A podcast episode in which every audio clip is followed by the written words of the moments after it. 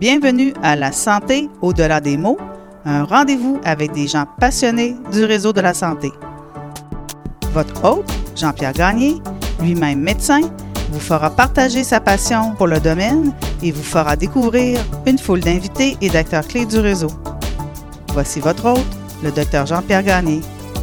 Bonne écoute! Mes invités cette semaine, Dr Michael Saint-Gelais et Dr Antoine Mercier-Linteau, médecin de famille et créateur de Wikimedica, le Wikipédia de la médecine.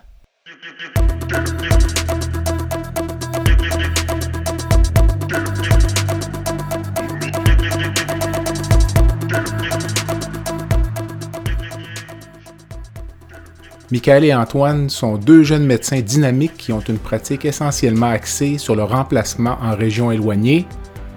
Cela leur permet de libérer du temps pour un projet d'envergure, soit celui de Wiki Medica.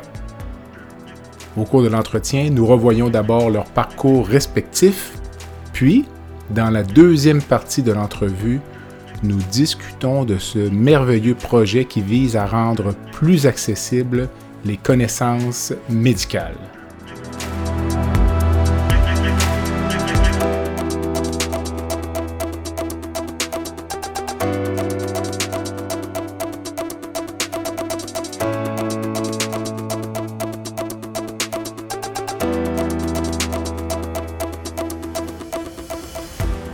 Plaisir coupable, tabou, universitaire, les plateformes de type Wiki ont d'abord suscité la crainte, mais elles sont fiables et mes deux invités sauront vous en convaincre.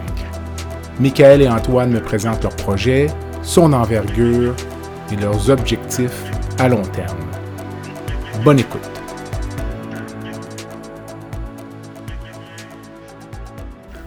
Michael, bonsoir. Bonsoir. Antoine, bonsoir. Bonsoir. Merci de vous prêter à l'exercice du balado La santé au-delà des mots pour euh, parler d'un projet, ma foi, euh, je ne dirais pas suicidaire, mais courageux, donc euh, qui est Wikimedica, qui est Wikimedica, donc quelque chose qui m'impressionne honnêtement par la grosseur de l'entreprise. Vous saurez m'en parler au cours de l'entrevue, mais j'aimerais ça avant apprendre à vous connaître un petit peu, que nos auditeurs, vous êtes tous les deux du domaine médical, vous vous connaissez, mais vous avez des parcours un peu différents quand même. Michael, si on commençait par toi. Oui, ben en fait, moi, je suis, euh, euh, je suis médecin de famille actuellement. Mon parcours est assez typique euh, du cégepien qui s'en vient à l'université, qui gradue en médecine dans les temps habituels. donc, c'est ça, j'ai fait mon préclinique à l'Université Laval, puis j'ai enchaîné avec ma résidence en médecine familiale à l'Université Laval. Euh, avant ça, ben, j'étais au Cégep Sainte-Foy, donc je viens de Québec. OK. Euh, donc, ça ressemble à ça, mon parcours euh, scolaire. Ton parcours académique. Antoine, toi, peut-être un petit peu plus, ça? Oui, moi, je suis réellement passé par quatre chemins pour en arriver ici. premièrement, ça a été les Forces armées canadiennes, le Collège militaire, l'ingénierie informatique. Et puis, j'avais une entreprise de développement logiciel pendant plusieurs années et puis euh, en manque de sens dans ma profession. J'ai décidé de me réorienter vers la médecine. Euh, un objectif que j'avais au secondaire, par contre, contrairement à Michael, j'avais pas le sérieux pour l'entreprendre. Il a fallu que je mature un peu pour finalement en arriver là. Et puis, euh, me voici à la fin de mon parcours, tout récemment gradué d'une résidence en médecine familiale. Le choix de la médecine familiale euh, par rapport à une spécialité, disons, dans ton cas, Antoine? J'aime tout. OK. C'est vraiment ça. Euh, la médecine familiale, je le vois un peu comme étant euh, le, couteau suisse de la médecine et plutôt qu'un outil euh, très très précis, excellent dans ce qu'il fait et un petit peu, c'est ça, un usage limité. Moi, j'aime bien un peu toucher à tout puis essayer d'aider mes compatriotes, peu importe leur, leur, mots, justement. Michael, dans ton cas, toi, la médecine familiale, est-ce que c'était c'est dommage. Un choix mûri ou. c'est dommage qu'Antoine a utilisé le mot couteau suisse déjà, parce que je dirais que c'est un peu la même chose, dans le sens que à l'intérieur de la médecine familiale, il y a manière de se réorienter facilement. Donc, actuellement, je fais du dépannage à l'urgence depuis quatre ans. Puis, éventuellement, disons que j'aurais envie de faire des soins palliatifs, ben c'est tout à fait possible de, de travailler en ce sens-là, de faire des formations ou des stages pour euh, se réorienter. Donc, euh, il y a le bureau aussi, il y a de l'hospice, euh, toutes sortes de choses qu'on peut faire. Donc, c'est pour ça. Essentiellement, la médecine familiale, c'est assez diversifié, puis ça permet de ne pas mettre tous nos œufs dans le même panier. Toi qui viens du cégep comme moi, qu'est-ce qui t'a amené en médecine? Mon Dieu, moi, mon idée était faite assez jeune. Je suis parti de policier quand j'avais 7-8 ans. Puis, euh, en fait, euh, quand j'étais jeune, j'allais dans un camp de vacances en Ontario. Ça a commencé comme ça. C'était un grand détour pour dire que là-bas, j'ai fait une anaphylaxie. Euh, je me suis fait piquer par des guêpes en dessous de la langue. Puis mon visage était, ma foi, boursouflé. Fait qu'on m'a amené à l'hôpital là-bas où j'ai été bien soigné. Par la suite, j'ai été référé à un médecin, un allergologue qui s'appelle Dr Bédard au CHUL. OK. Puis il pratique encore d'ailleurs. Puis euh, je dirais que c'est euh, à partir de là, parce que Dr Bédard, c'est vraiment un modèle positif. Euh, donc j'ai vu lui, mon, mon, médecin de famille aussi à l'époque, qui, Dr Baudet, maintenant décédé malheureusement. Mm-hmm. mais c'est deux images positives qui m'ont amené en médecine finalement. OK. C'est intéressant parce que moi, c'était plutôt l'orthopédie qui m'a amené à l'hôpital quand j'étais jeune. Et je voulais donc être orthopédiste. Mais tu parlais de beaux modèles de rôle. Le hasard a voulu que j'ai des modèles de rôle plus, euh, plus intéressants en chirurgie générale qu'en orthopédie. Donc, euh, on n'est jamais trop. Euh, une fois qu'on est de l'autre côté de la clôture, on, on, se rend compte aussi à quel point on peut parfois être un modèle de rôle pour des très courtes périodes. Donc, quelque chose dont on prend connaissance avec le temps. Là. Antoine, je crois comprendre que tu fais également de l'hospitalisation. Oui, oui, oui, exactement. Euh, donc, euh, j'ai choisi de garder l'hospitalisation dans ma pratique parce que je trouve ça vraiment intéressant. Puis avec l'urgence, ça s'associe bien pour... Euh, l'urgence, c'est le début des soins. C'est les soins mhm. primaires, c'est la prise en charge. Puis l'hospitalisation, ben c'est un petit peu la fin. Et puis, c'est un bagage de connaissances, puis une approche aux pathologies qui est très, très complémentaire avec l'urgence. Et puis, je voulais pas, je voulais pas perdre ça. Je voulais continuer à en faire. Ça, c'est sûr qu'en plus, en région, habituellement, le médecin d'urgence euh, fait un peu euh, médecin d'hospice en même temps, c'est-à-dire que euh, le, finalement, l'épisode de soins peut être quand même assez long avant mm-hmm. que ça soit transféré au, médecin de l'hospitalisation. Donc, tu sais, les prescriptions les prescriptions d'admission et tout ça, on fait ça mm-hmm. régulièrement à l'urgence. Oui, définitivement. Oui, c'est très, très complémentaire. Puis en région, il n'est pas impossible aussi que le médecin qui, est, qui a admis le patient à l'urgence se retrouve finalement à l'étage la semaine suivante retrouve le patient finalement qui l'a admis. oui, oui, exact, exact. Donc, euh, ça, fait une belle, ça fait une belle continuité. Ben, disons que ça fait une expérience patient qui est probablement plus plaisante. Mm-hmm. J'avais, J'ai eu au cours des dernières semaines un spécialiste de l'expérience patient, puis euh, une patiente qui m'a euh, raconté un peu son histoire, puis son parcours à travers la maladie, puis à travers la structure. Puis je faisais la réflexion que plus les machines grossissent, plus c'est difficile d'aller chercher une expérience patient qui est satisfaisante. Les machines sont tellement grosses. Mm-hmm. Puis euh, dans des gros hôpitaux, parfois on fait passer des gens avec des pathologies relativement simples par des structures extrêmement lourdes. Alors que pour euh, travailler un peu à Baie-Saint-Paul, c'est un petit peu ce dont vous faites, ce dont on discute euh, dans le moment. Il peut arriver que ce soit la même infirmière qui, qui appelle le patient pour son questionnaire préopératoire, qui l'accueille en salle d'opération, qui est première assistante, puis finalement, il n'est pas impossible qu'elle fasse un petit peu de salle de réveil aussi. Donc, euh, Puis ils se sont croisés en faisant leurs courses à l'épicerie du village aussi. ça aussi. Mais ça, c'est clairement un plus. Je pense que les patients sont rassurés quand même d'avoir des, euh, des gens qui recroisent euh, régulièrement dans le système. Même en région, c'est drôle parce que j'ai tendance à croiser les mêmes patients. Okay. De me rappeler de leur nom. C'est quand même. Euh, je, ne sais pas si ça t'arrive toi aussi, Antoine. Euh. Ça commence, oui. Ça commence. J'ai pas autant d'expérience que toi, mais je commence à avoir des noms, euh, des noms revenir. Puis ça fait de meilleure prise en charge, en fait, là, parce qu'on part jamais de zéro. C'est ça. Faites-vous le remplacement toujours au même endroit, Michael? Ou...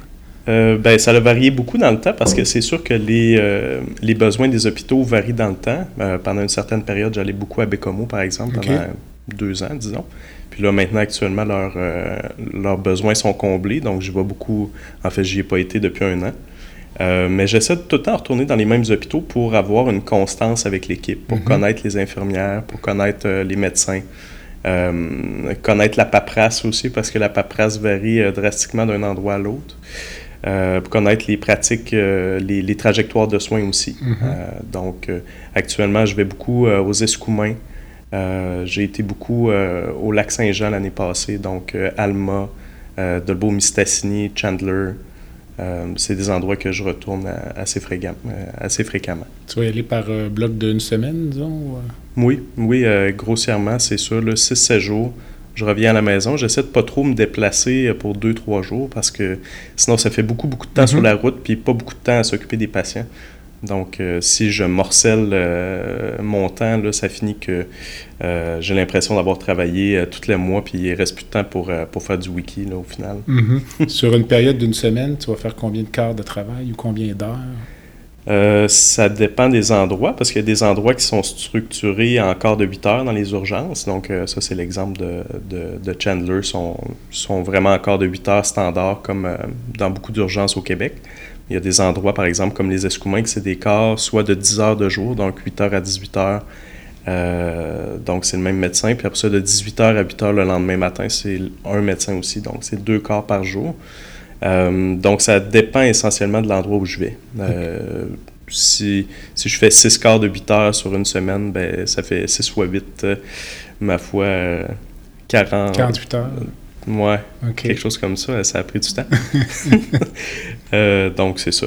Ça fait euh, 48 heures dans une semaine, puis après ça, l'autre semaine, ben, je travaille à faire de la paperasse parce que, aussi, euh, une réalité des médecins dépanneurs, sais qu'on reçoit la paperasse de nos patients à la maison à Québec. OK. Euh, donc, ça fait en sorte que euh, il faut que je travaille avec ma clé DSQ pour comprendre euh, pourquoi l'hémoglobine du patient était à 80 exactement.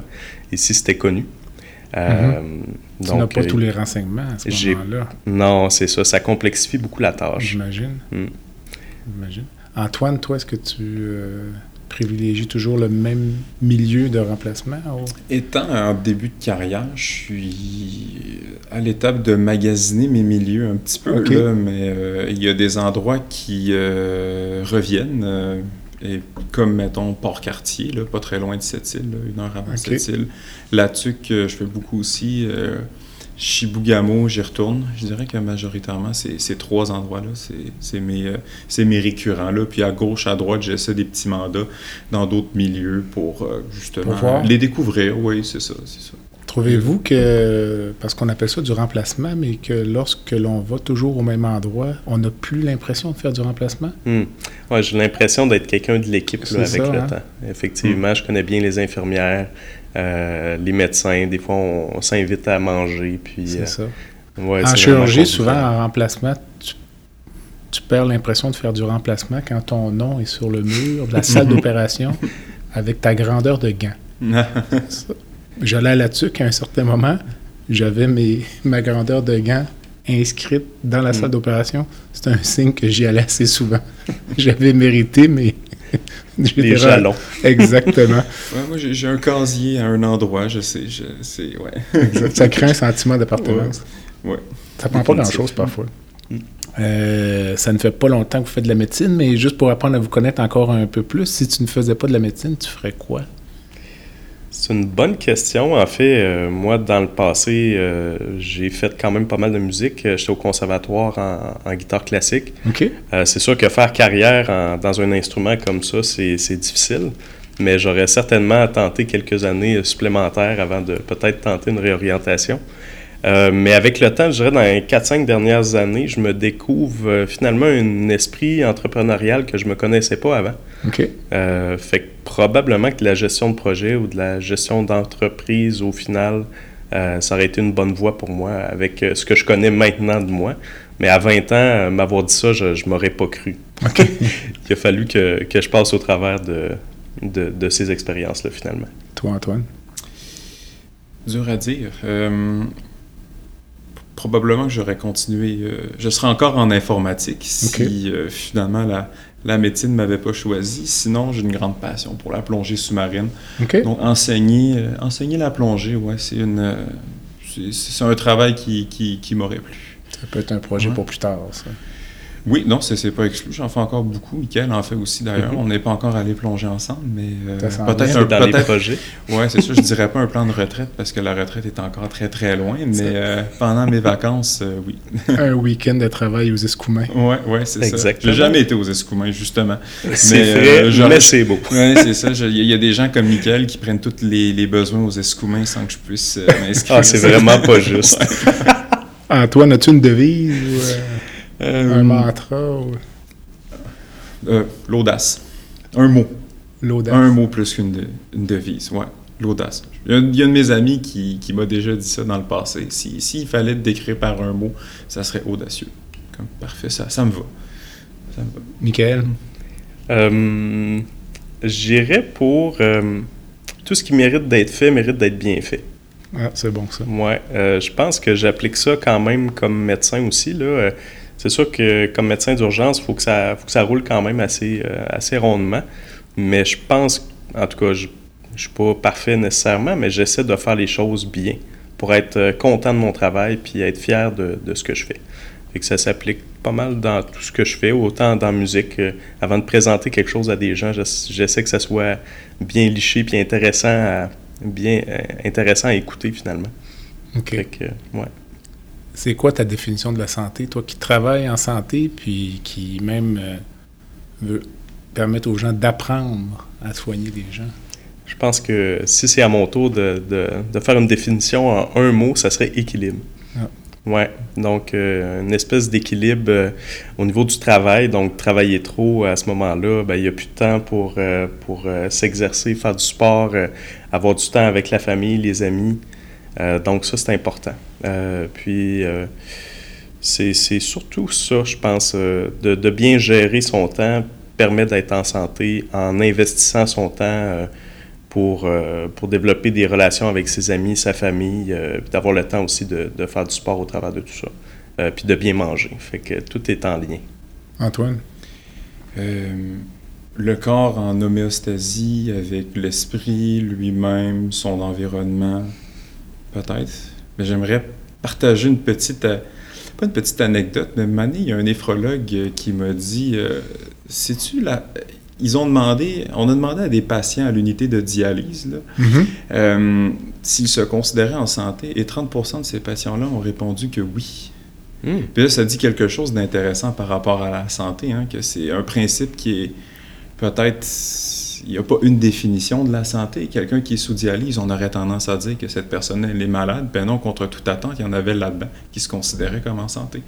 Donc, c'est une notion qui va probablement varier d'un individu à l'autre, j'imagine. Il y a sûrement un lien avec la satisfaction qu'on a de notre état euh, Ouais. au moment Ouais. actuel. Mhm. Tout à fait. Mm. Michael, tu parlais d'équilibre, de ne pas trop travailler. Ça nous fait penser peut-être à l'épuisement professionnel, ça. Antoine, fais-tu, toi, un corollaire entre le travail de militaire et le travail de médecin? Est-ce que c'est des comparaisons que tu fais parfois, notamment au niveau, parce qu'on parle actuellement beaucoup au niveau euh, médical, de faire attention à soi, prendre soin de nous, puis ça vient parfois avec le fait de faire moins d'heures. Puis en même temps, on a un travail qui fait que parfois on ne peut pas faire moins d'heures parce que, pour toutes sortes de raisons, à 4 heures, ça n'est pas terminé. Il reste 4 heures de travail. On va terminer à 20 heures. Donc, quelle portion dans ce travail de médecin-là, ou en santé en général, même vient avec le sacrifice de soi-même? Comme un peu un militaire, c'est pour ça que je voyais le, le- Ouais. parfois un corollaire. Une, une grande, por- une grande portion. là. Est-ce que c'est est-ce que c'est le la profession médicale ou la profession militaire qui s'est rendu compte en premier que justement c'était deux emplois qui étaient très très demandants au niveau de nos ressources Mhm. ressources mentales, puis que ça nous mettait à risque, en fait. Là. Et puis, euh, dans l'armée, quand j'y étais, justement, il y avait quand même... Là, les, les vétérans revenaient d'Afghanistan, puis Mhm. on se rendait de plus en plus compte que, ben l'armée nous quitte jamais, en fait. Mhm. Moi, j'ai pas été déployé, mais j'ai vu beaucoup de mes camarades qui sont revenus avec des graves blessures de l'esprit. Et puis, même si on a accroché notre uniforme, même si on n'est plus militaire, euh, l'armée reste en nous et les dégâts qu'elle a fait restent en nous aussi. Et puis, euh, écoute, peut-être des fois on pourrait tirer un parallèle avec la santé. Là, c'est pas un travail de 8 à 4. Des fois, on continue longtemps, puis dans n'importe quelle spécialité, on va être euh, soumis à des situations difficiles qui vont nous marquer, qui vont laisser des traces. Et puis ça, que ce soit la nuit, le soir, la fin de semaine, on va encore y penser. C'est... Y a définitivement des, des, parallèles à faire. J'ai l'impression que peut-être le système de santé est un peu en retard sur l'armée en ce qui a lien avec tout, euh, tout, euh, tout le bien-être mental là, de, ces, euh, de ces troupes, là, si je peux me permettre ce terme. On a parfois l'impression que l'armée balaie ça un peu en dessous du tapis, les, les, enjeux de santé mentale, mais c'est bien géré puis bien pris en charge.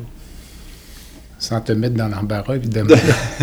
je ne sais pas si tu as un devoir de réserve. que moi j'ai jamais non ben moi j'ai je- je suis pas par- je suis pas passé par là. Je voyais énormément de sensibilisation. OK. Je voyais vraiment des grandes, c'est ça, des grandes campagnes de sensibilisation. On en parlait plus ouvertement. Encore là, j'étais officier, j'étais pas membre du rang. Est-ce que c'était du fait de mon poste dans l'armée? Je, je, je, je pourrais pas dire. OK. Par contre, euh, si je peux faire un autre parallèle, cette fois-ci avec le système de santé un peu malsain, euh, l'armée, euh, autant le système de santé que l'armée sont des environnements qui peuvent être quand même un peu toxiques parfois. Et puis, euh, malheureusement, ça, effectivement, il y, a une prise de, il y a une prise de conscience par rapport à ça aussi. Michael, penses-tu que le niveau de satisfaction qu'on retire de la profession médicale, ça vient pas justement avec un, un lourd tribut à payer en termes de personnel, sacrifice de soi? Autrement dit, l'investissement qu'on va faire, ça va être c'est ce qui va rapporter la satisfaction finalement. Donc, si on en vient qu'à travailler 25-30 heures par semaine, ce qui est un emploi normal pour bien des gens, le niveau de satisfaction qu'on va en retirer pourrait être moindre ou... Je pense pas que le nombre d'heures euh, totales euh, travaillées par semaine est directement lié au niveau de satisfaction. Je pense que c'est plus euh, en lien avec le, le- le sentiment d'avoir bien fait son travail, euh, puis d'avoir les ressources nécessaires pour faire bien son travail. Parce qu'on le voit dans les, dans les médias actuellement, dans les, euh, dans les entrevues. récemment, la FMOQ décrivait que un certain pourcentage, je pense que c'était 20% ou peut-être même plus, là, du temps des médecins de famille était consacré à la paperasse considérée comme inutile. Euh, ça, c'est clairement du temps que les médecins de famille considèrent probablement pas comme étant euh, valorisant. Tout à fait. Fait que du temps passé à travailler directement sur les patients, d'avoir les moyens euh, pour le faire, je crois que c'est ça qui est le plus valorisant pour, euh, pour les médecins. Je pense qu'ils ont fait l'exercice, puis en supprimant ce temps de paperasse inutile-là, ça a ajouté l'équivalent de, j'ai en tête 680 médecins Ah, ben, c'est incroyable. hein. système. Aucune, aucune misère à le croire. C'était des millions de visites par année. Là. C'est, c'est des chiffres absolument astronomiques. Puis je pense qu'il va falloir aller euh, tranquillement pas vite là, vers euh, l'informatisation euh, plus soutenue et plus euh, euh, directe du système de la santé, surtout en intra-hospitalier. Je pense qu'il y a un retard à ce niveau-là. Mm. Dans les cabinets de médecins de famille, ça va quand même bon train. Euh, les dossiers médicaux électroniques sont quand même euh, très bien implantés. Puis ça, ça a, ça certainement un gain en efficacité, puis un gain aussi euh, au niveau de la sécurité des patients, par exemple, du suivi des tâches. entre les patients, on peut envoyer des tâches à des intervenants qui font des suivis à des moments précis, qui sont capables de nous confirmer euh, que, que la tâche est faite finalement. Euh, c'est sûr que l'informatisation, par contre, peut faire en sorte que il y a des devoirs maintenant qui sont plus élevés en termes de documentation euh, des patients, c'est-à-dire que les notes, euh, étant donné que c'est informatique, on dirait que les attentes des gens sont plus élevées. C'est-à-dire qu'il faudrait que les notes soient plus longues, Euh, étant donné que c'est plus facile, donc il faut que ça soit plus long. Fait qu'il ne faut pas tomber là-dedans non plus, quoique il y a des, il y a des innovateurs qui ont quand même suggéré des pistes intéressantes là, pour faciliter la prise de notes. Ça, je pense que c'est un, av- un avenue d'avenir. surtout en médecine familiale, la prise de notes, ça prend, ça prend beaucoup de temps. Donc, si on est capable d'y aller par reconnaissance vocale ou des systèmes de notes rapides, je pense qu'on peut sauver beaucoup de temps. Les chirurgiens le, font beaucoup de dictées. Nous, malheureusement, on n'a pas ce, ce luxe. On n'a pas ce luxe. Hmm. On prend une courte pause. Le podcast La santé au-delà des mots est une présentation du groupe conseil Beauchamp, Beaulieu, Dessureau, Toupin de la financière Banque nationale Gestion de patrimoine. Comme nous croyons que la santé financière fait partie de la santé globale, nous sommes heureux de nous joindre au docteur Jean-Pierre Gagné pour vous souhaiter une bonne saison de la santé au-delà des mots. Tu veux lancer ton propre podcast mais tu ne sais pas comment t'y prendre? Pas de problème. Mouton Marketing peut t'accompagner de la conception au lancement envoie ton idée de podcast à bonjour à commercial gomouton.com. Bonjour à commercial g o m o u t o. L'univers du podcast t'attend.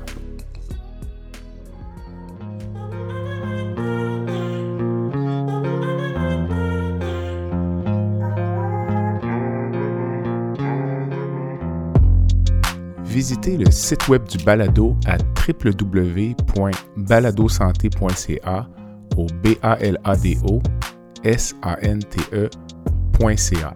Visitez également notre page Facebook, envoyez-moi des commentaires, des suggestions d'invités et abonnez-vous au balado sur la plateforme de votre choix.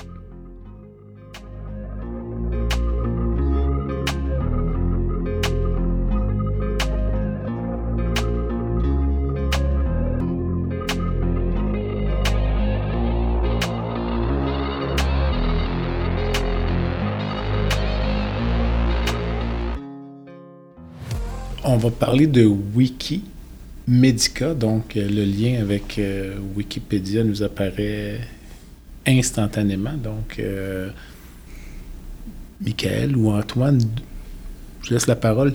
D'où vient ce projet d'envergure qui est Wikimedia? Le nom n'a pas été donné au hasard. Il y a réellement un, parallèle. Wikimedia, c'est le Wikipédia pour les professionnels de la santé. D'où vient ce projet? Moi, en médecine, euh, j'ai constaté que ben, la médecine, c'est une, discipline qui, qui, repose sur beaucoup, beaucoup, beaucoup de connaissances. Et puis, je voyais mes collègues étudiants s'envoyer à gauche, à droite des PDF, des Word, des choses comme ça. Puis, je me suis dit, mon Dieu, un wiki, une plateforme collaborative où tout le monde mettrait cette connaissance-là en commun et puis l'améliorerait, construirait, hein, plutôt que de réinventer la roue année après année, session après session, ça serait absolument fantastique. Donc, euh, Michael, à ce moment-là, était en charge d'un euh, comité euh, qui s'appelait le groupe d'enseignement médical étudiant. Puis je suis allé voir Michael pour lui proposer mon idée. Je donne la parole à Michael pour la suite. On est en quelle année? on est en 2016. On est en 2016, donc ça fait quand même sept ans. Donc, Puis ce groupe-là, le groupe d'enseignement médical étudiant, avait commencé en 2012. Ça avait un autre nom à l'époque.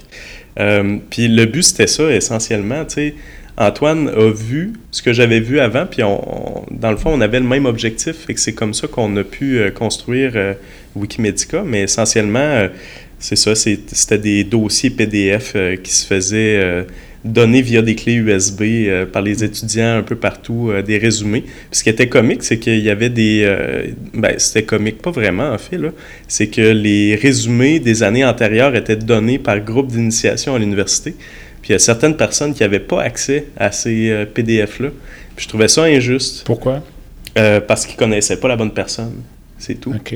Fait que là, je, C'est antidémocratique. ben, quand même. Puis ça donne pas les mêmes chances aux étudiants. Non. Fait que quand j'ai constaté ça, moi, j'avais été chanceux, j'avais eu accès à ça, euh, au fameux résumé des années antérieures.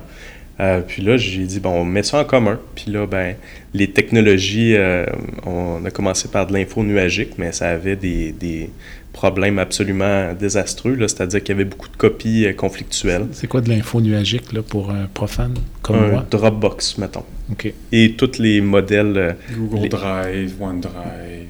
Voilà, on y avait copie pendant un bout, après ça c'était méga, hein, et ainsi de suite, mais ces, ces modèles-là, ça fonctionnait pas du tout. Euh, puis on cherchait, euh, nous autres, le, groupe d'enseignement médical étudiant à l'époque, à faire une application mobile avec ces résumés-là. Donc c'était vraiment dans une optique très étudiante. Euh, puis là, à ce moment-là, c'est là qu'Antoine dit Hey, ça vous tente pas de faire un wiki Mais qu'est-ce qui fait que toi, Antoine, tu es allé voir Michael spécifiquement? Parce qu'il est identifié comme étant un porteur de ballon de... Non, non, en fait, ce qui est arrivé, c'est que les, wikis, je connais très, très bien ça. Je les ai utilisés au niveau professionnel, notamment dans mon travail dans l'armée, mais je suis un grand contributeur de longue date à Wikipédia, en fait. J'ai écrit beaucoup d'articles sur Wikipédia. Et puis, euh, je, fouillais justement là, sur le dans le répertoire là, du GEM, puis je suis tombé sur un document euh, justement où étaient étayés les différents besoins de cette application-là de partage de résumés étudiants. J'ai vu ça, j'ai fait. Mais ce que vous voulez, c'est un wiki. Allez pas dépenser des dizaines de milliers de dollars pour vous construire un app, genre donnez-moi une heure et puis je vais vous déployer un wiki. Puis ça va être ça. C'est quoi un wiki? Un wiki, dans le fond, c'est. Euh, Euh, je sais plus qu'est-ce Wiki, c'est un nom hawaïen qui veut dire euh, rapide. rapide, c'est ça. Rapide, rapide, rapide. Un wiki, c'est une plateforme collaborative, en fait, où les utilisateurs du wiki, les visiteurs, on peut les appeler comme ça, sont aussi les éditeurs. Donc, n'importe qui a la capacité de modifier l'information sur un wiki. Je vous rassure, c'est pas le cas sur Wikimedia, on va s'en parler un peu plus tard. Mhm. Mais mettons Wikipédia, là, Wikipédia, c'est construit parce que monsieur, madame, tout le monde a simplement à cliquer sur le bouton modifier la page et peut ajouter l'information, l'améliorer, mhm. corriger. C'est ça un wiki. Un cas euh, très spécifique. J'écoutais les Olympiques euh, en 2018, mm. puis euh, devant, j'ai vu une médaille d'or se gagner devant moi j'ai été sur la sur l'article Wikipédia de cet athlète-là, puis j'ai rajouté la médaille d'or. Hmm. Donc, c'est aussi ah, simple que ça. C'est en temps réel, souvent. C'est en temps réel. Les hmm. choses euh, changent assez rapidement. Puis la communauté est extrêmement réactive là, sur Wikipédia, c'est-à-dire que si les gens mettent des faussetés, là, ça prend pas de temps que les choses sont enlevées. Parce que je me rappelle au début de Wikipédia, une des craintes qu'on avait, c'est que ce soit plein d'erreurs, de faussetés, puis ce n'est pas le cas. C'est une source de renseignement quand même assez fiable. Puis en même temps, parfois, c'est presque mal vu de dire qu'on a plus hmm. d'informations sur Wikipédia. Mais je peux tout le monde y va. Effectivement. personne ne le dit. C'est comme un, comment dire, un plaisir coupable. C'est un tabou universitaire là, notable, entre Tout à fait. Ouais. Mais c'est vrai que Wikipédia, en 2001, quand ça a commencé, euh, c'était très, très sommaire. Mais avec le temps, euh, les articles se sont bonifiés énormément. Puis je me suis intéressé à ça, entre autres, là, euh, dans le cadre de mon projet d'érudition en, médecine familiale. Euh, je, m'étais intéressé justement à la quantité d'erreurs qu'il y avait sur Wikipédia par rapport à des encyclopédies, des textbooks euh, classiques. Mm-hmm. puis les études en ce sens, il y en a plusieurs, plusieurs. Puis les erreurs sur Wikipédia sont des erreurs d'omission. Donc, ce pas des erreurs factuelles, c'est souvent des erreurs d'omission, c'est-à-dire qu'il manque une information. Donc, l'information que vous voyez sur Wikipédia, euh, c'est de l'information qui est fiable, mais c'est vrai que les articles sont incomplets. Mais toi, tu regardais ça avec ton œil médical. Donc, monsieur, madame, tout le monde, l'information médicale qu'ils vont trouver sur Wikipédia, ça peut quand même convenir à une bonne proportion de nos euh, oui. patients, je dirais. Oui, tout à fait. Des fois, c'est petite affaire trop technique où ça va un peu trop loin, surtout euh, en ce qui a trait à la physiopathologie, là, avec des récepteurs, et etc. Mais euh, il y, a des, euh, y a de nos patients aussi qui sont des universitaires et pour qui ça intéresse euh, réellement. Mhm. Donc oui, je conseillerais vivement d'utiliser Wikipédia sans problème. Puis c'est en fait, Wikipédia, c'est comme une espèce de, de, revue scientifique révisée par les pairs, mais par des millions de pairs, des milliards d'êtres humains qui travaillent. Des milliards de sujets. Oui, exactement. Donc c'est vraiment, c'est vraiment un gros travail éditorial qui est derrière tout ça. Euh, sur Wikipédia. Sur Wikimedica, ben là, c'est sûr qu'on est beaucoup moins de gens à travailler sur euh, Wikimedica, mais sur Wikipédia, vraiment, c'est impressionnant. Là, quand, euh, si vous voulez voir un article sur Wikipédia, vous allez dans, dans la page de discussion de l'article ou sur l'historique, puis vous allez être vraiment épaté par le nombre de modifications qu'il y a eu pour un article ah donné. Puis par le sérieux aussi de la démarche éditoriale, par euh, les sondages des fois qu'il y a sur les pages de discussion euh, par rapport à des choix éditoriaux de mettre une section ou d'enlever une section. Hmm. C'est franchement impressionnant, euh, honnêtement.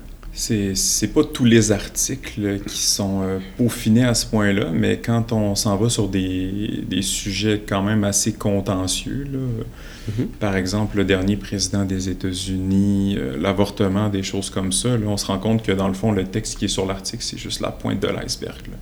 Derrière ça, là, il y a des centaines et des centaines de personnes qui ont discuté pour voir si telle phrase devait être incluse ou pas, quelle référence, et ainsi de suite. Là. C'est quand même très, très, très, très intéressant. Le Wikipédia qu'on voit là, quand on cherche la hauteur de la Tour Eiffel, par exemple, là, si on fait juste égratigner la surface. C'est une énorme communauté forte de millions de personnes mhm. qui travaillent à chaque soir pour construire ce beau projet-là. Si je reviens, puis-je? Tout à fait. Si je reviens sur... C'est la euh, beauté du podcast.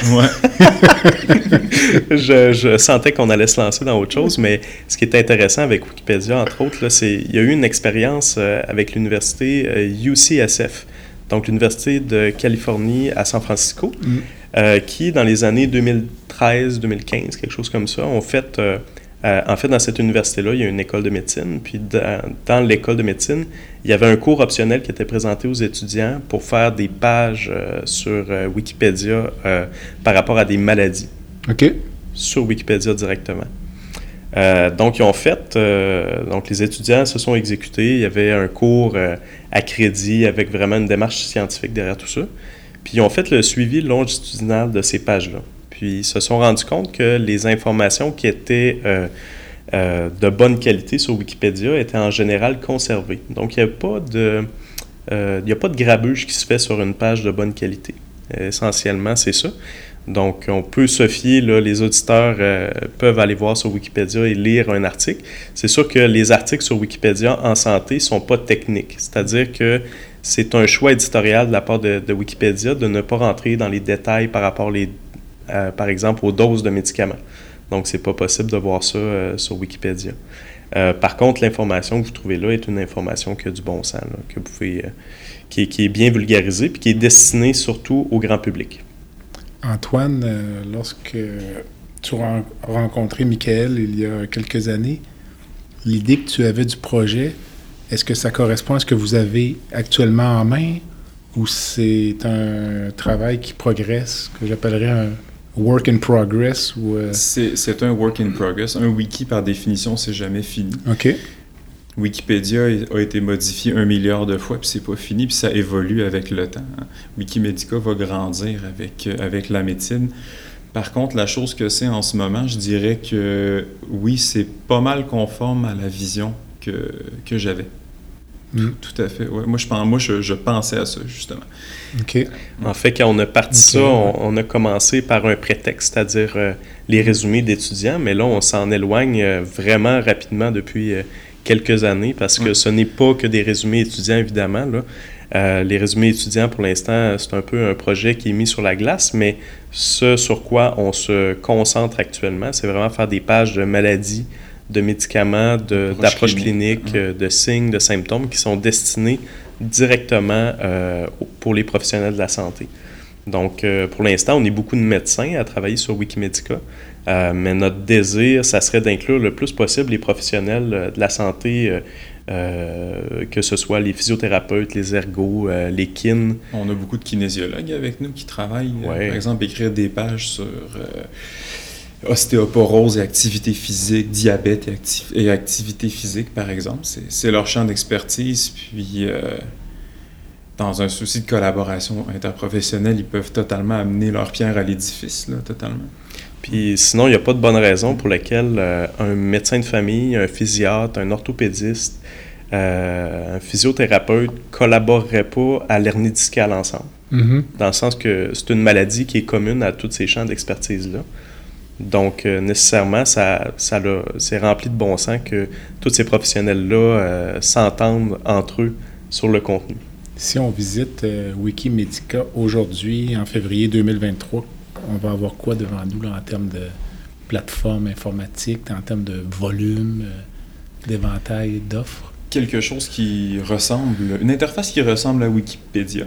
OK. C'est pas un hasard parce qu'on utilise le même logiciel. Donc, il y a un gros transfert de technologie. Qui s'appelle comment, peut-être, pour ceux qui aiment l'informatique dans chez Pour les férus d'informatique, ouais, ce, logiciel-là s'appelle euh, MediaWiki. MediaWiki, Oui, oui, oui. Euh, on a choisi MediaWiki parce que Wikipédia, c'est le cinquième site le plus visité sur la Terre. Ça varie. Donc, je veux dire, en termes de fiabilité, on peut se dire On que ne leur plateforme est pas réinventer mal la roue. éprouvée. Ça. Non, exactement. Euh, on voulait pas réinventer la roue.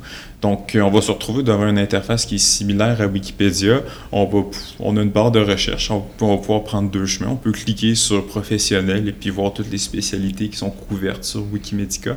Sinon, on peut aller du côté étudiant. Comme Michael l'évoquait, euh, on est en train de tranquillement, pas vite, euh, repenser un peu cette section-là du wiki. Euh, sinon, on va trouver euh, plusieurs centaines de pages de maladies, d'approches cliniques, de signes et symptômes. Euh, tout ce qu'on trouverait en fait dans tout, ce- tout ce qu'un clinicien aurait de besoin dans sa poche pour soigner ses patients, pour répondre à des questions cliniques. J'ai une minute. Comme un peu les gens utilisent Wikipédia en fait. Là, souvent, Wikipédia, on va là, on est dans un souper entre amis, puis ah, c'est quoi la hauteur du mont Everest, puis blablabla, puis là, finalement, quelqu'un sort son téléphone et puis va nous donner la réponse parce qu'il est allé la chercher sur Wikipédia. Wikimedica, ça se va être un peu la même chose. C'est quoi le dosage de tel médicament? Ah, euh, mon patient, il y a telle chose à quoi il faut que je pense, ainsi de suite. Donc, c'est fait pour être dans la poche d'absolument tous les cliniciens. Pour la population, les gens Ouais. qui, euh, qui sont peut-être pas familiers avec le milieu médical qui nous écouteraient, euh, non, les médecins ne connaissent pas toute leur euh, médecine sur leur bout de leurs doigts maintenant Mhm. en 2023. C'est rendu impossible. là. Les, les traitements se sont euh, élargis drastiquement dans les, dans les dernières années. Puis maintenant, souvent, on, on a recours à des bases de connaissances qui sont le plus souvent en anglais, qui sont payantes, pour avoir des références pour le traitement optimal qu'on utilise euh, sur les patients. Mhm. Donc, euh, l'optique de Wikimedica, c'est de remplacer, du moins euh, concurrencer, euh, sans Mhm. remplacer, concurrencer euh, ces bases de connaissances-là qui sont utilisées par les professionnels de la santé. Mais l'aspect euh, primordial, c'est que nous, on veut rendre ce contenu-là gratuit. Donc, c'est vos taxes et vos impôts qui paient euh, pour notre formation médicale. Puis, on veut faire en sorte que, le, euh, que notre savoir, finalement, puisse être transmis de la même façon. Donc, que ça soit gratuit et accessible pour la population en général aussi de, consulter le site. Euh, donc, c'est pas seulement les médecins qui sont euh, invités ou les professionnels de la santé plus globalement qui sont euh, invités à consulter Wikimedica, mais c'est sûr que les patients éventuellement vont tomber sur nos articles en cherchant sur Google parce que notre référencement est assez, est assez bon, ma foi, depuis, euh, surtout dans les dernières années, Mhm. dans les derniers mois. Ouais. On a passé de 500 000 visites là, en 2021. Là, on est rendu à, à 1 200 000 visites de mémoire. Pour 1 2022. 100 000. Ouais, quelque chose comme Annuellement. ça. Annuellement. Donc, 2022, ouais. Antoine, tu parlais tout à l'heure, euh, tu as fait allusion au fait que, contrairement à Wikipédia, ce n'est pas tout le monde qui peut modifier une page sur Wikimedica. Donc, je, pour avoir parlé à Michael, je comprends que les médecins ont un accès euh, via notamment une inscription au Collège des médecins. Là. Tu pourras euh, peut-être nous l'expliquer un peu, mais est-ce que je comprends que les autres professions aussi ont des accès? Là? On parlait de- tout à l'heure euh, d'autres euh, corps professionnels. Euh, tous les professionnels de la santé qui veulent contribuer à Wikimedia sont les bienvenus. Malheureusement, il faut qu'on autorise les comptes à la pièce parce qu'on n'a pas encore euh, réussi à faire des liens informatisés avec leurs ordres professionnels. OK. Avec le Collège des médecins, ça se fait automatiquement, mais avec les autres ordres professionnels, il faut qu'on autorise à la pièce. donc- ça, c'est une limitation technique. C'est pas un le manque de... physiothérapeute qui écoute aujourd'hui, qui dit Moi, ça m'intéresse, Ouais, par la page Wikimedica, entre en contact avec vous. Exact. Vous allez Exact. demander une preuve finalement de son statut de Oui, physiothérapeute. exact. Il va devenir collaborateur. Exact. Pourrait- exact. OK. C'est pas le manque de volonté de notre part pour faire un lien avec son ordre, c'est juste que c'est le temps qui manque. Là. Ouais, on a le tellement de choses sur le feu. euh, manquent. Mhm. Si on a un physiothérapeute qui nous écoute puis qui veut euh, se lancer dans l'aventure Ouais. Et mener cette bataille-là, il, est Ouais. bien- il est le bienvenu, Ouais. là, évidemment. Il y a énormément de compétitions en éducation médicale continue. Euh, moi, quand j'ai commencé à pratiquer en 97, c'était pas mal provincial, c'est devenu national. Maintenant, c'est international. Donc, comment vous arrivez dans un marché où il y a beaucoup, beaucoup de joueurs? Comment on, comment on essaie de se démarquer? Ou, euh, Ben, L'éducation médicale continue, un peu les crédits de formation continue, tout ça, c'est comme un objectif secondaire de Wikimedica. À la base, on veut être une ressource, une base de connaissances cliniques. OK. C'est juste que, étant un wiki, étant une plateforme collaborative où, comme euh, je le disais un peu plus tôt, les utilisateurs sont aussi les éditeurs, ben, un médecin, un physiothérapeute, une infirmière qui contribue à Wikimedica, euh, dans sa contribution, c'est en quelque sorte une, activi- une activité, euh, une activité de développement. Tout à fait. Ouais, j'ai changé euh, le dosage d'un médicament parce que je suis allé faire des recherches, j'ai consulté les derniers documents de ligne de pratique, je me suis informé et puis j'ai fait la modification sur le wiki. Ça, c'est de la formation continue. Tout à fait. C'est ça. fait. Donc, nous, vraiment, on, vient s'insérer dans l'offre de formation continue qui existe ici, ailleurs au Canada, puis dans le monde. C'est juste que notre modèle est un peu différent parce que plutôt que simplement absorber de la connaissance, où là, on écoute, on écoute euh, par exemple, on écoute un podcast, on va à une, euh, on va à une présentation, ben, ce qu'on... Sur Wikimedica, notre formation, on la retransmet aux autres en améliorant la plateforme. OK. C'est c'est aussi quelque chose qui est actif plutôt que passif. Euh, J'ai l'impression, puis peut-être que des collègues qui nous écoutent euh, sur le podcast euh, ont peut-être la même impression que moi, que la demi-vie de l'information après un congrès là, descend très rapidement. Donc, on se rappelle... Pas après, pendant le congrès. Mais si si on n'utilise pas l'information comme la, la semaine qui suit ou d'ici quelques semaines, c'est sûr et certain qu'on s'en rappellera pas que, que tel euh, présentateur a dit telle information à tel moment. Euh, on l'oublie. Donc, il faut, s'en servir rapidement. Tandis que l'avantage d'un wiki, euh, c'est que l'information est persistante. Donc, euh, c'est un peu l'avantage, je dirais, de, de travailler sur Wikimedica plutôt que de travailler, que, que d'aller à un congrès, parce que l'information, elle reste, puis elle peut être utile aussi à nos collègues. Donc, il y a aussi cette notion-là de partage et de durabilité de l'information. C'est d'arrêter de réinventer la roue euh, sans cesse. Euh, C'est c'est quelque chose qui, qui nous tient à cœur, ça en particulier. Si on a comme exemple euh, les protocoles hospitaliers au Québec et un peu partout sur la planète, euh, il y a des protocoles hospitaliers qui se font dans à peu près tous les hôpitaux ou dans, dans toutes les CIUS du moins. Euh, il y en a un probablement dans tous les hôpitaux sur l'acidocétose diabétique. Or, c'est des personnes différentes qui font euh, ce protocole-là.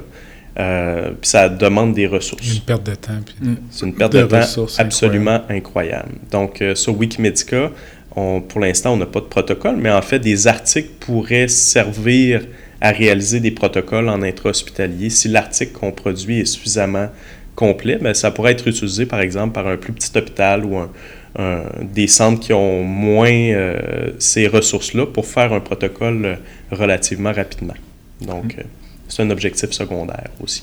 Comment ça fonctionne, les sous et l'argent dans Wikimedica? Ça... Vous, vous êtes des bénévoles ultra motivés. Le modèle à long terme, c'est d'avoir uniquement des gens comme vous, j'imagine. C'est exceptionnel, là. Euh, Il y en a. euh, non, c'est ça. Ben, il y en a, je veux dire, on est en train de se créer une. euh, Michael, puis moi, si je peux ainsi dire, on est euh, au top de la pyramide, mais, Mhm. euh, ou de l'iceberg, mais ça sort de l'eau, puis euh, Hmm. de plus en plus, on a des contributeurs très, très, très, très motivés. Là, nous, Mhm. c'est un peu malsain. là. Ma blonde dit que Wikimedica, c'est ma deuxième job. Euh, mais. Ben, euh, c'est vrai. Je pense que Ouais. je travaille autant comme médecin d'urgence, puis j'ai un temps plein d'urgence, l'équivalent. ouais, ouais. Je travaille autant sur Mhm. Wikimedica qu'à l'urgence. Pour l'instant, c'est que du temps bénévole. Euh, Mhm. En dollars sonnants, euh, depuis que ça existe, on parle d'à peu près 3000 dollars, puis ça, c'est des frais de serveur, de nom de domaine, donc c'est rien du tout. Euh, si on se met à chiffrer le temps bénévole, ben là, on dépasse le million. À Sûrement. peu près, là. Ouais, ouais, on dépasse le million. pour pérenniser le, le projet, justement, ben, en 2023, je veux dire, l'argent gouverne encore le monde, malheureusement, et puis... Oui, on va avoir besoin de dons, on va avoir besoin de subventions.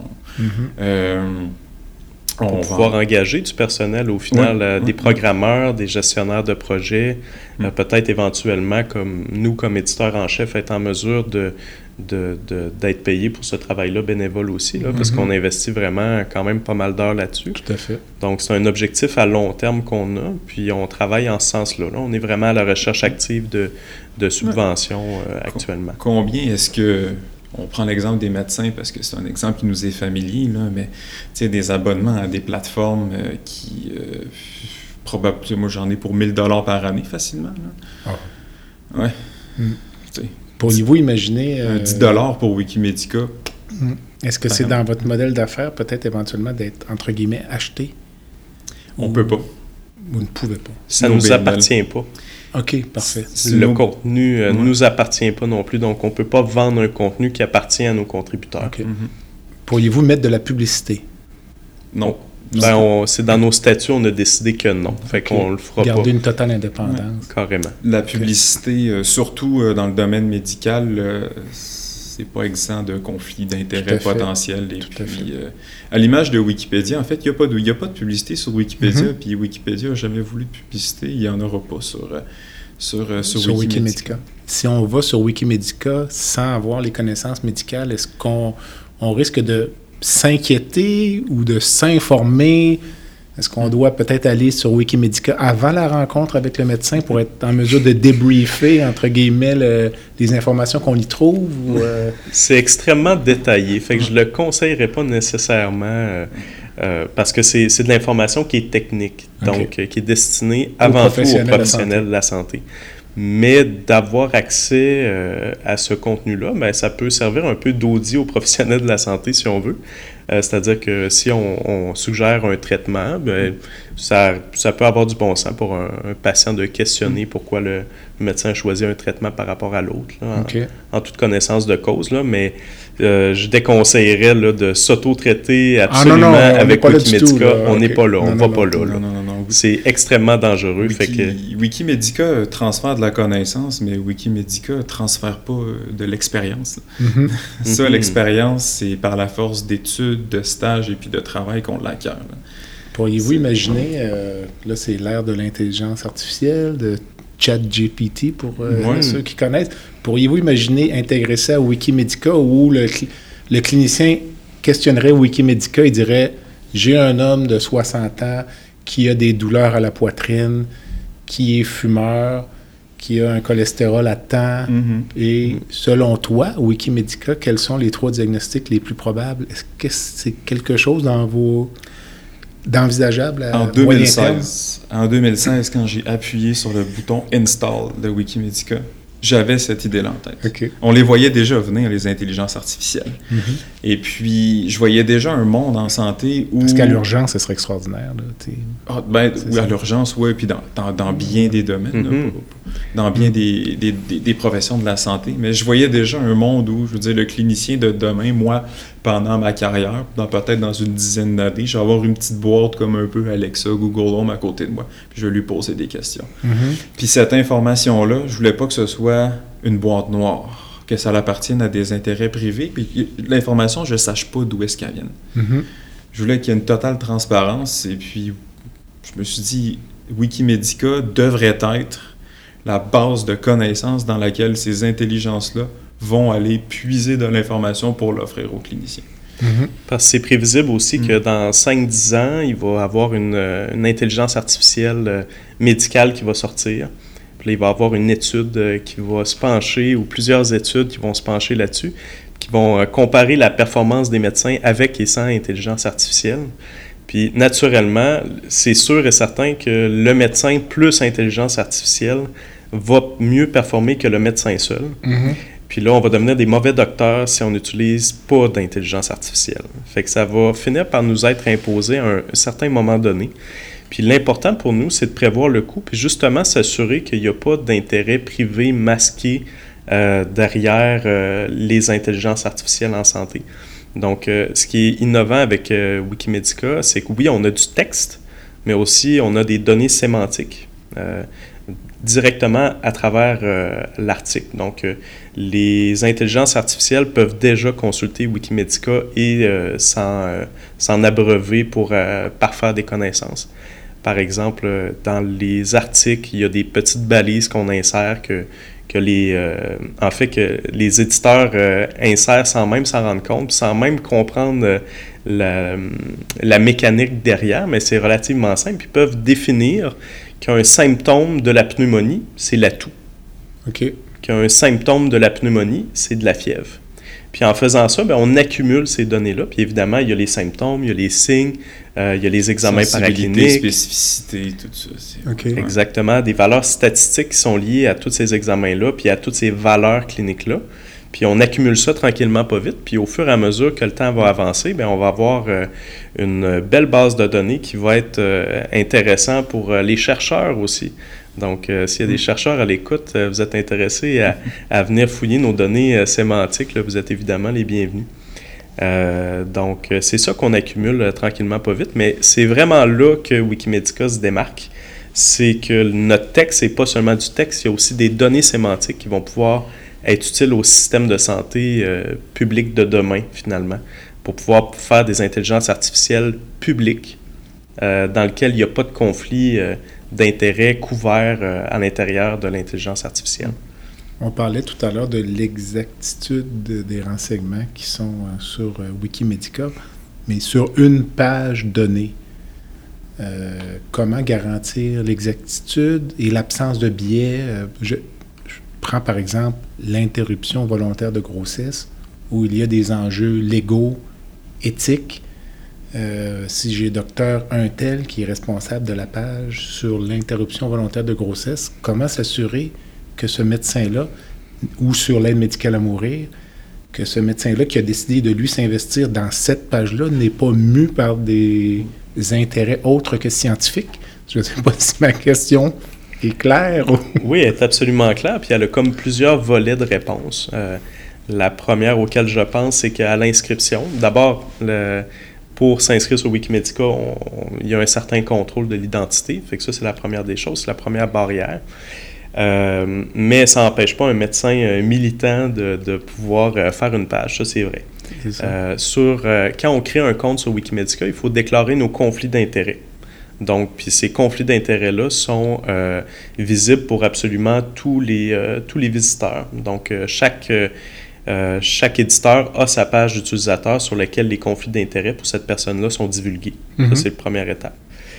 Euh, deuxième étape, euh, c'est sûr qu'on a des lecteurs aussi qui sont attentifs. Là. On a 120 000 lecteurs par mois. Donc, ça commence à faire quand même pas mal de monde qui font de la surveillance passive, c'est-à-dire qu'ils lisent un article puis peuvent nous déclarer certaines choses. À ce moment-là, ben, ça pourrait venir à notre attention, effectivement, qu'il y a a euh, un problème avec une page. Mais non seulement ça, mais aussi on a un suivi assez serré là, des pages qui se créent sur le wiki. Euh, c'est-à-dire qu'il n'y a pas vraiment de pages euh, qui se créent sur le wiki sans qu'on le voit, moi ou Antoine. réellement, là, on a des yeux tout le tour de la tête. Puis notre démarche éditoriale fait en sorte que avant la publication d'un article, d'abord les gens ils travaillent dans un espace qui est un peu leur carré de sable, leur page brouillon. Euh, puis les gens, ils travaillent là-dessus pour euh, mettre l'article à un certain niveau. Puis avant la publication, bien, on s'assure que le contenu euh, respecte notre ligne éditoriale puis nos conventions d'écriture avant la publication. Donc un peu comme un journal scientifique finalement. Souvent, l'article est écrit par un, externe ou un étudiant en médecine qui ensuite est révisé par un médecin, qui ensuite est révisé par nous. puis des fois, il y a plusieurs médecins impliqués aussi dans la rédaction de l'article. Euh, donc, il y a quand même un filtre d'information, euh, un filtre dans, avant la publication là, qui est euh, quand même rigoureux. C'est sûr que plus on va avoir de gens qui se joignent à nous, plus la surveillance puis la qualité des pages va pouvoir, va pouvoir augmenter. c'est sûr qu'on a ce défi-là de recrutement constant. Donc, tous les professionnels de la santé qui nous écoutent mm-hmm. sont bien évidemment invités à se joindre à nous. On, euh, puis il y a aussi tout un système informatique d'ailleurs qui nous permet de faire un, qui nous permet de faire un suivi. On est capable de savoir qui a modifié quelle virgule à quel moment. Et puis le processus éditorial est en très très bonne partie transparent. Euh, associé à chaque page sur Wikimedica, à chaque page de contenu, il y a une page de discussion. Donc là, on est capable de voir la discussion entre moi, les éditeurs sur oh, l'article, tu devrais intégrer telle source, je suis pas d'accord avec ce que tu as marqué. Donc, euh, il y a une transparence de ce côté-là qui permet un peu d'aller chercher plus de fiabilité au niveau de l'information. Cette euh, transparence-là, malheureusement, c'est un peu perdu dans les articles standards.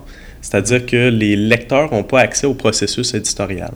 Euh, tandis que sur Wikimedia, ben, les pages de discussion euh, sont une belle vitrine sur le processus en tant que tel qui a mené à la publication. Mm-hmm. Donc, un article euh, dans lequel il y a eu 100 commentaires dans la discussion avant la publication, mais ben, ça, ça assure quand même aux gens qui nous lisent qu'on a, on a été quand même sérieux dans notre approche.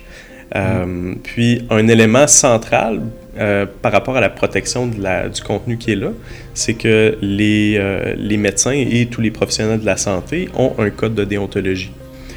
Euh, puis ça, ça assure une, une, qualité parce que dans les codes de déontologie, puis particulièrement celui des médecins, dans notre cas, c'est les articles 88 puis 89 de notre code, ça mentionne que les médecins doivent, dans l'espace public, diffuser une information qui est valide scientifiquement. Mm-hmm. Donc, admettons un cas où un médecin tout à coup dirait que les vaccins causent l'autisme, comme ça a déjà été le cas dans le New England euh, Journal of Medicine il y a un certain nombre d'années. Donc, euh, même les grands journaux ne sont pas exempts de, ce mm-hmm. genre de problématique-là. Euh, ben, nous autres, on, va avoir toutes les preuves en notre possession pour pouvoir déposer une plainte au collège à ce moment-là qu'un professionnel n'a pas été correct là, sur. en théorie, ça devrait être arrêté avant. Oui. En théorie. que ce soit publié. Avez-vous été euh, confronté à des euh, rédacteurs, des contributeurs qui voulaient utiliser la page pour faire de l'autopromotion? Parce qu'on voit ça un peu sur Wikipédia. Parfois, on lit des pages, parfois, on dit la, page est trop volumineuse pour la personne. Oui, oui, oui. Mais non, on n'a pas vu ça jusqu'à présent.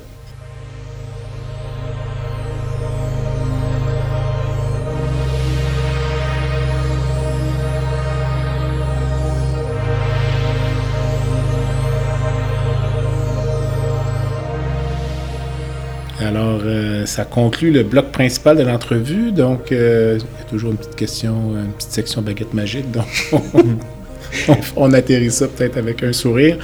Euh, Michael, si tu pouvais changer une chose dans le système de santé en février 2023, L'informatisation. Mon Dieu Seigneur. C'est quoi, je le voyais venir. ah oui, mais c'est, mais c'est incompréhensible que quand je vais dans des hôpitaux régionaux, que je sois encore avec des dossiers papier avec des multiples volumes euh, puis que ça nuise à la prise en charge des patients parce que je suis pas capable de trouver, par exemple, le dernière échographie cardiaque date de quand? En temps opportun. En temps opportun, puis ça prend du temps, tout ça. Donc, c'est.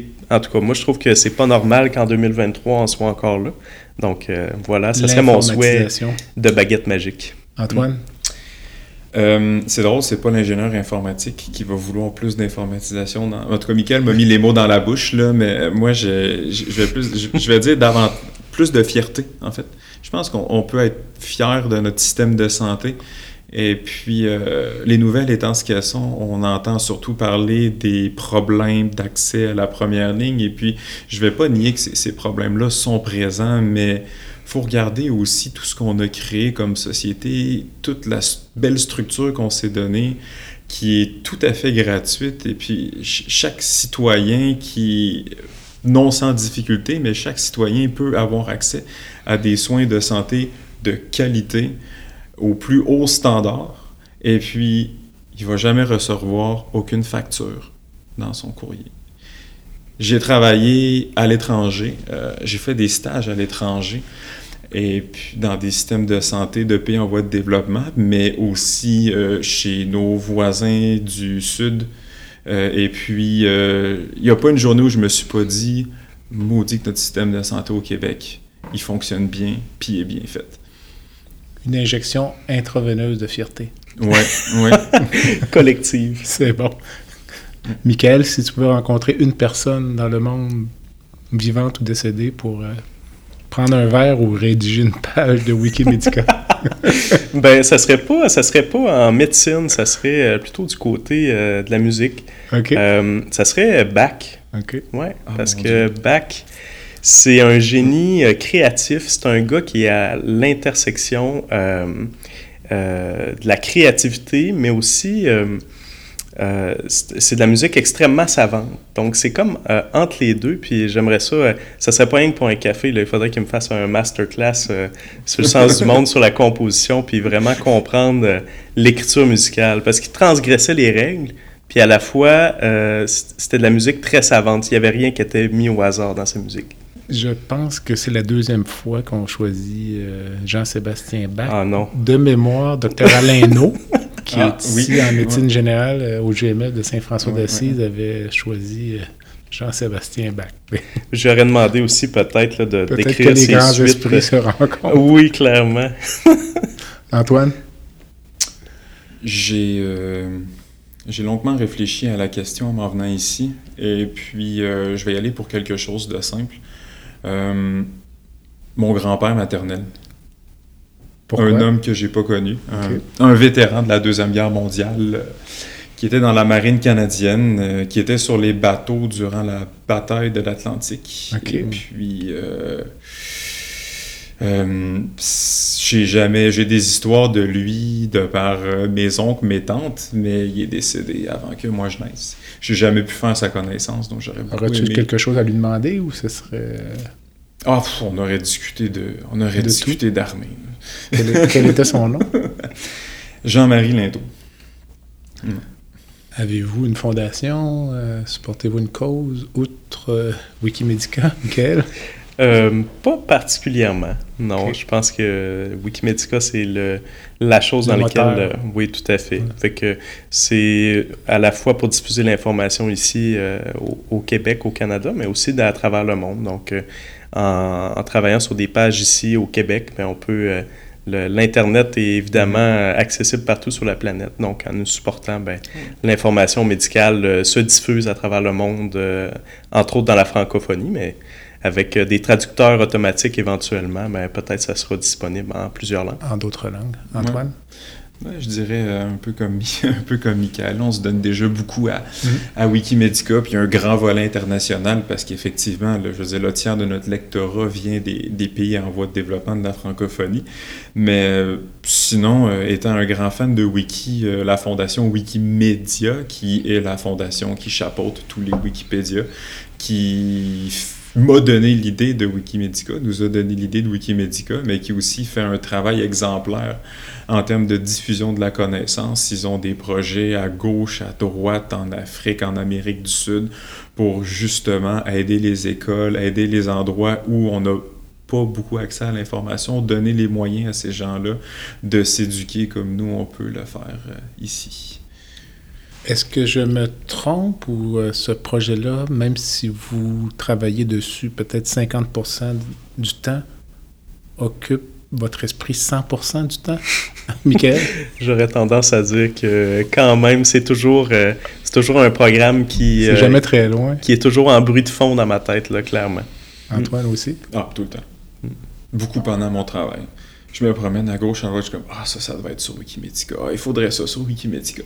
La liste, euh, la liste euh, de choses à mettre sur Wikimedica s'allonge de jour en jour. Ça me quitte jamais.